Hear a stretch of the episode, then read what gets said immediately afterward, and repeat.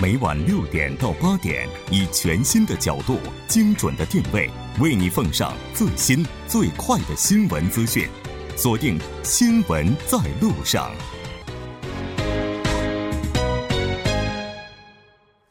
好的，欢迎回来，了解最新热点焦点，锁定调频 101.3 新闻在路上。 广告过后马上回来。 好的，欢迎回来， 马上为您带来我们今天新闻放大镜的第2部分， 依然是和来到我们今天直播间的两位教授 一起来讨论咱们今天的话题。 节目也期待您的参与， 您可以发送短信到警号 113， 通信费用每条为50韩元。 另外您也可以在 YouTube 上搜索 TBS EFM， 在收听 live streaming 的同时点击对话窗参与互动。 那刚才咱们谈到这个雾霾， 它其实各种影响经济的发展， 但其实我们也得看到的是， 它也创造了 GDP。 比如说， 它催生了一个产业的发展， 就是净化方面的产业。 对，我们说现在空气质量越来越差， 这个雾霾天气是越来越频繁， 所以是这个市民呢， 包括人们都对这个空气， 所以对健康越来越重视。 所以说可以说受益，通过雾霾越天气不好的话，就是这个天气越来越严重，这个受益最大的可能就是这个净化这个方面的这种，比如说家电啊，还有一些这种什么空气净化器，对保健这个器材这方面的，比如说口罩也算啊，口罩这个空气质量测量仪啊，加这空调今天空气质量怎么样？还有这个眼科，我最近去眼科的时候发现一些就是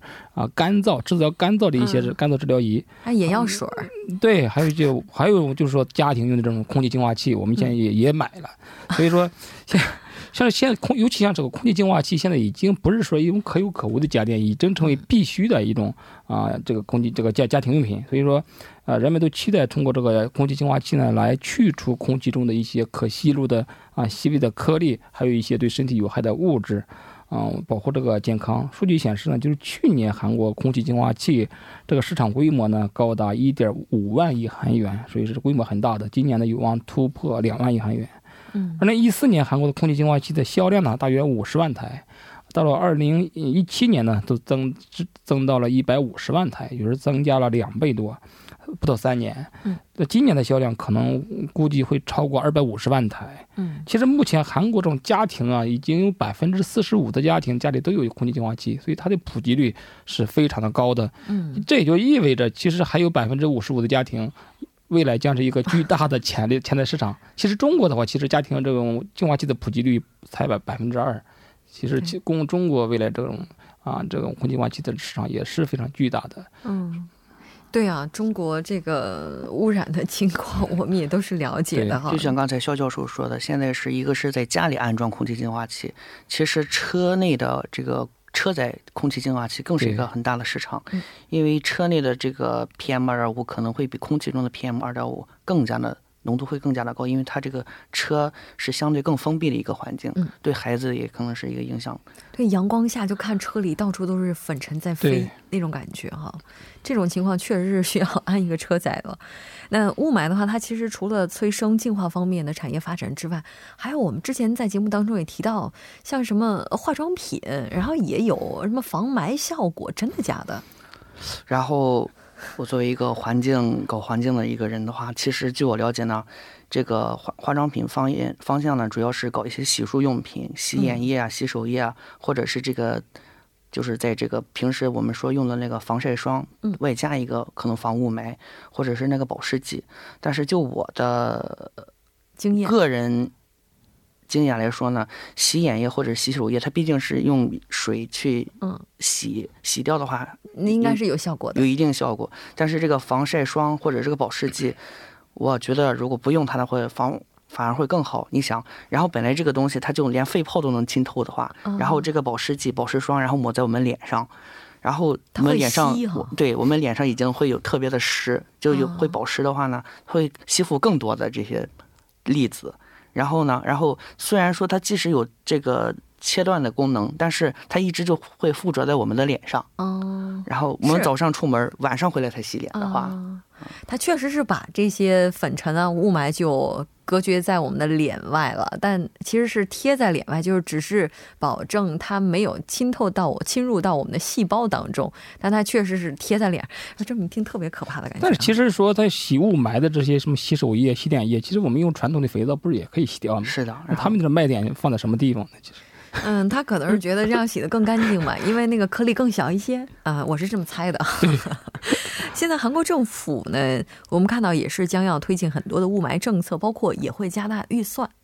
对，今年这个韩国政府对这个气候变化对应及大气环境改善项目一共投资了7659亿韩元。嗯，然后2019年呢将达到9900亿。韩币，然后在这个项目中呢，这个项目分为7大支，其中2大支是关于环境这一块。第一方面是这个环境改善，大概是占到2758亿，用于这个新能源改善呢是5664亿。值得说的是呢，它为了改变这个雾霾环境，现状，韩国政府大力推动这个使用电动汽车及配套设施，预算就高达了4573亿。也就是说，这个7000多亿里面，大概有一半以上是为了改善这个传统的这个运输这个交通工具，然后由这个烧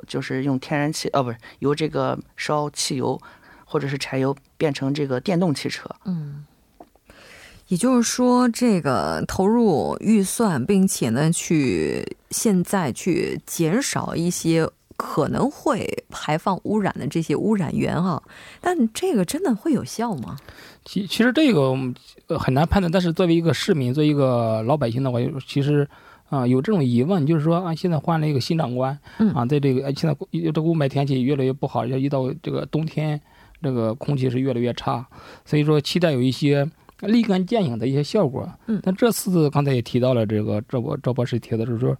，60%以上的预算都放在这种电动汽车和一些充电设备的补助上啊，也就是说，而且大部分接近一半呢都放在这种家庭购买汽车的补助上，就是你买这个电动汽车的话，那政府给你提供一个补助金，比如说买一台这个乘用车的话，给你900万，买一台这个电动货物车的话，给你提供1800万韩币，所以就补贴。对，通过买这个购买电动汽车对消费者进行补贴这种方式，是不是能够在短期之内能够让他们起到这种减少雾霾的效果？所以这市民很怀疑这种对策，而且大部分的预算都投在这一方面啊，其他的一些只是具体的这种方面，所以说啊，给消费者期待的这种这种方式和这种政府推进的措施，它中间有一个距离，所以说这个体感到的这种效果啊，会不会有这个具体的效果？对消费者有这种怀疑。而且开这些车辆的人，可能很多都是低收入阶层，哪怕提供这笔补贴，他们是不是有经济实力去换新的车？可能这也是一个疑问哈。那韩国政府的话，其实应该也是要和其他的国家去更多的借鉴呢。有没有一些什么可以借鉴的？其实中国，我们说，现在中日其实不光这个中韩，其实中日韩3国都在研究这种这个空气质量问题，如何减少这种雾霾，在这方面进行合作。其实中国呢，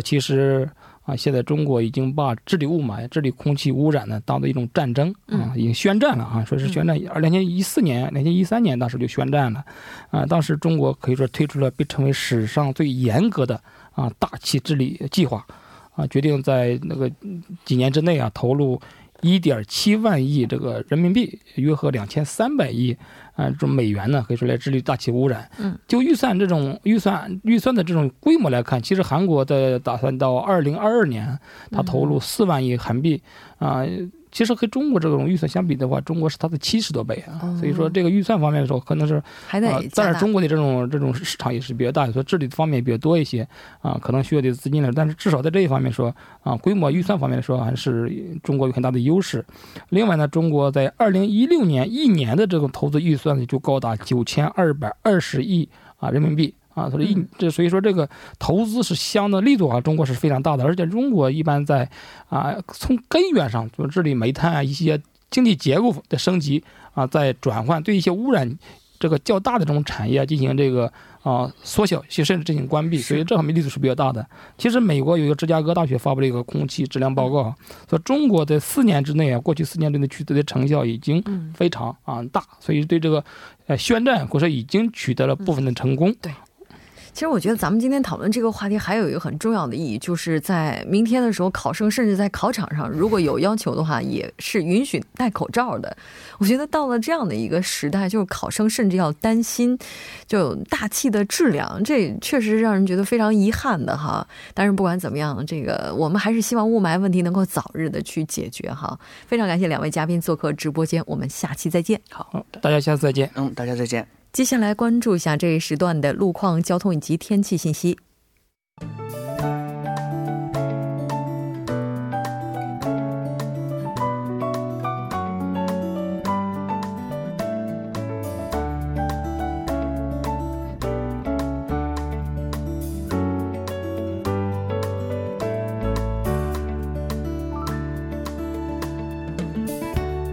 晚间7点43分，依然是由程琛为大家带来这一时段的路况及天气信息。继续来关注目前时段首尔市的实时路况。第一条消息来自松坡大路福井站至长址站方向，这目前呢，在该路段的5车道上发生了一起交通事故，受其影响5车道暂时无法通行，还望后续车辆参考相应路段提前变道行驶。同时呢，受到事故的影响，在相同方向的后续路段目前拥堵较为严重，路况复杂，请来往的车主们保持安全车距，小心驾驶。好的，最后我们再来关注一下天气。预计在明天的清晨时段，内陆中心地区有雾，白天呢，全国天气晴朗，空气污染程度依旧是比较严重的，并且新一轮的冷空气将于本周6抵达韩国，建议听众朋友们早出晚归时注意及时的添衣保暖，防范换季感冒。那么首尔市明天的城市天气预报是这样的，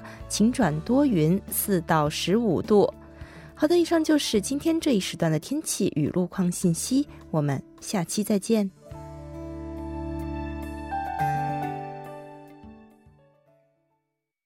안녕하세요저는제주도에거주하는34살 정우경이라고 합니다안녕하십니까여기저는경기도에사는32살大家好，我叫金爱莲，来韩国已经7年。嗨，大家好，我是在韩国学习的中国留学生。关注民生，倾听民意，民生零距离。好的，欢迎回来，零距离倾听民生，第一时间反映民意。接下来马上就请出我们今天的民生采访记者李尚勋。李记者你好。你好，非常高兴和您一起来了解咱们今天的民生采访主题。那今天您带来的是什么呢？这一次我带来的主题是男性育儿假。男性育儿假是在韩国国民日报的韩国2013年至2017年使用男性育儿假的现状来看，员工人数为300人以上规模的541家大型企业使用育儿假概况的话，能够发现这些541家企业男性育儿假申请人数竟然为0。在经合组织250人以上的企业可分为大企业。从这一点可以看出，如今韩国男性育儿假这一制度还没有妥善的落实，因此我认为有必要和市民朋友们讨论一下这一话题。这个数字是不是造假了呀？我总觉得怎么也得有1-2个人吧，竟然是0。是。那韩国和中国哈，咱们也来看一下，到底是从什么时候开始去推广这个男性休育儿假制度的？韩国的话是2007年开始推广并实施男性育儿假这一制度，但是中国情况的话，目前还没有政策上的落实，可以说正在推广男性育儿假这一概念的时候。哦，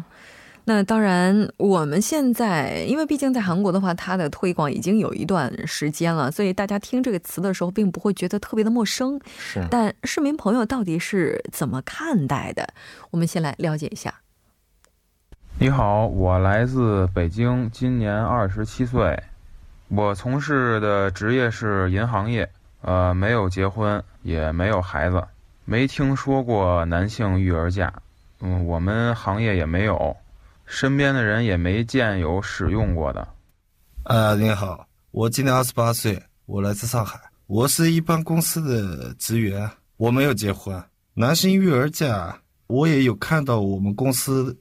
另外一个同事使用这个假啊，就是看到同事们使用这男性育儿假嘛，就我也有点想结婚，然后吧就觉得这家庭挺重要的。要是我老婆就是我的未来老婆啊，就是照顾这个孩子起来比较难的话吧，那我也有想过要使用这个假的。안녕하세요，성남에거주하고있는통역사입니다。你好，我是居住在城南的翻译师，我已经结婚了，有一个儿子。那我听说过男性育儿假，我周边有使用育儿假的人，一方面认为它很亲切，那下决心抽时间陪子女也感到佩服，但是另一方面，虽然是别人的事情，但也有着这样的担忧，就是他恢复职务以后，别人会怎么样评价他之类的。복직 후에 어떤 평가를 받을까 사실 걱정되는 것도 사실입니다. 前两位中国朋友的话，他们是在中国工作的，对，都是中国工作哦，都在中国工作。第二位那个上海朋友哈，就是他其实非常的典型哈，因为在中国的话，上海男人就给人一种特别顾家的感觉，就他听到有这样一个知土的话，就甚至产生了想要结婚的想法。我觉得非常的可爱哈。是。但这位女性就最后这位受访者，她提到的男性休完育儿假之后重新回到职场， 该怎么样和周边的人去相处，他的这个担忧可能也不是多余的，因为毕竟在韩国的话，刚才你也提到了300人以上的这个大企业甚至休假的没有一个。 对，非常现实的问题。对，那我们也看到说有这个报道说到目前为止 使用率是比较低的，但是跟往年相比使用者的人数是在增加的。对，目前使用率确实比较低， 但是使用趋势是逐年增加的。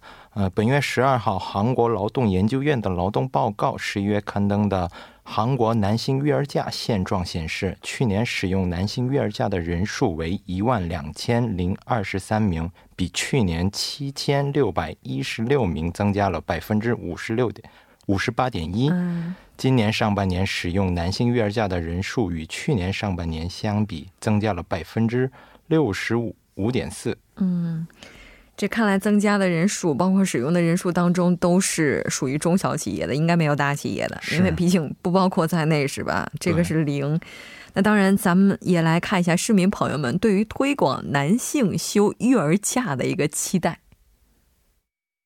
我觉得吧，这个男性育儿假要普及起来的话，首先需要这个改善这个对育儿的这个认知吧， 对吧？就男的和女的都得这个一起参加这个育儿活动里面。 刚才我已经说过这个担心休过男性育儿假的人们呢，他们复职后呢会获得什么样的一个评价。那首先目前韩国人对于男性育儿假本身普遍是有着负面的目光， 其次就是一个公司没有从制度上完全地落实这些措施， 同时也许一个人的育儿假呢可能会加重别人的工作量， 因此我认为最重要的还是改变普遍认知的同时，在公司各方面落实男性育儿假制度。 其实两位提到的都是很重要的，第一位朋友就说应该要改善大家的认知，然后第二位朋友就提到说咱们是不是还缺乏一些制度上的保障，对，就是让他们能够回来，然后回来之后并且就是也不会受到那么大的压力是吧。那政府接下来的话可以说在推广这个制度上还是应该要做很多努力的。 对，如今的韩国有男性育儿假奖金政策和首3个月加薪政策， 但是政府为了进一步推广在多方面做出了努力。 比如文在寅韩国总统在上个月1号表示，为了进一步落实该政策，政府将分担产假和育儿假所带来的家庭负担。 而且韩国议会在这一方面也在纷纷讨论男性育儿假义务化的问题。这刚才提到什么呀？3个月是吧？ 对，就是申请以后的前3个月是加薪的。它不是加，是按照原来的薪水领对吧？按照原来薪水的现在韩国制度是领45% 的薪资，但是能够领大概80%甚至90%以上的薪资。就是说这个男性休育儿假的话，前3个月就是按照之前的标准在他的基础之上提高领的工资比例。对。哦， 哎，我们看到说很多使用过这个育儿休假的父亲们都觉得跟孩子在一起的这段时间，就特别像是给自己的一份非常大的礼物哈。那也就是说，其实有很多朋友男性朋友应该还是非常期待有这样一个假期的。对，韩国养鸡协会经营政策局副局长上个月使用育儿假的话前3个月就是按照之前的标准在他的基础之上提高领的工资比例。对。哦，哎，我现在就问一个问题，李记者，如果未来，当然您现在还没结婚哈，是这个如果未来结婚的话，就是有孩子的话，您会选择用这个假吗？对，我会选择用这个假的，即使就是我不能，需要换工作，对，换工作或者是什么，但是我觉得现在我的人生价值观来说，家庭是第一重要的。 哇，好感动啊！那可能其实我觉得对于现在的职场人士，大家更为担心的是，如果我休了这个育儿假，我是能够看这个孩子3个月的成长，因为这个特别小的孩子他可能一天就会一个样子嘛。但养孩子在这个过程当中，就是如果我们错过这个成长是很遗憾的，但是他成长了，爸爸失去了经济来源，这也有可能会非常严重啊。对，但是我觉得 和孩子的第一次的一个交流和经验是对于他或是对于家庭来说都是一个很重要的环节，也是很重要的回忆之一。所以我觉得为了满足孩子和家庭的一些经济来源，所以我更加努力一下，就是不让我自己被在社会上淘汰吧。 对，其实这可能也是很多男性的心声。那可能对于很多人来讲也希望能够见证孩子的成长，因为存在这样或者是那样的担忧没有办法去申请这个假期。可能接下来我们需要做的事情就是说让更多的人知道男性是有权利要求申请这个假期的，而且在制度方面如果能有更完善的一些保障体系的话，那大家可能在休的时候也就会更少的去顾及到其他的一些事情了。对， 好的，非常感谢尚勋带来今天的这一期节目，我们下期再见。再见。 新闻中有你有我，我们一直在路上，您的参与我们的动力。 参与我们的节目， 您可以通过手机短信的方式发送短信至井号1013， 每条短信会收取50韩元的通信费用。 你也可以登录我们的官网 www.tbs.seoul.kr 收听更多广播回放。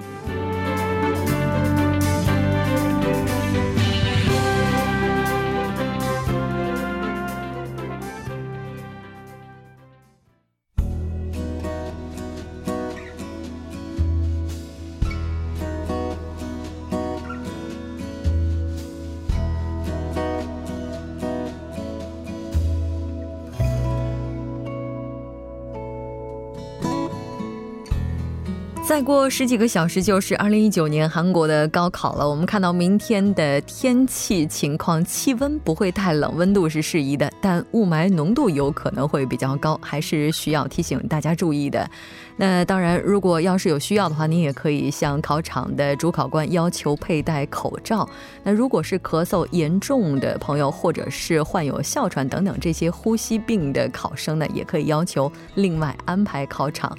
在最后的这十几个小时里呢， 我们在这里也是提醒大家平常心去面对明天的这场考试。 那如果可以的话，尽量要提前1个小时入睡， 那保障今晚的睡眠质量。我们在这里也祝大家明天考试顺利。 节目组制作人范秀敏， 作家金勇、音乐，感谢您的收听。我们明晚同一时间依然陪您在路上，我是木真。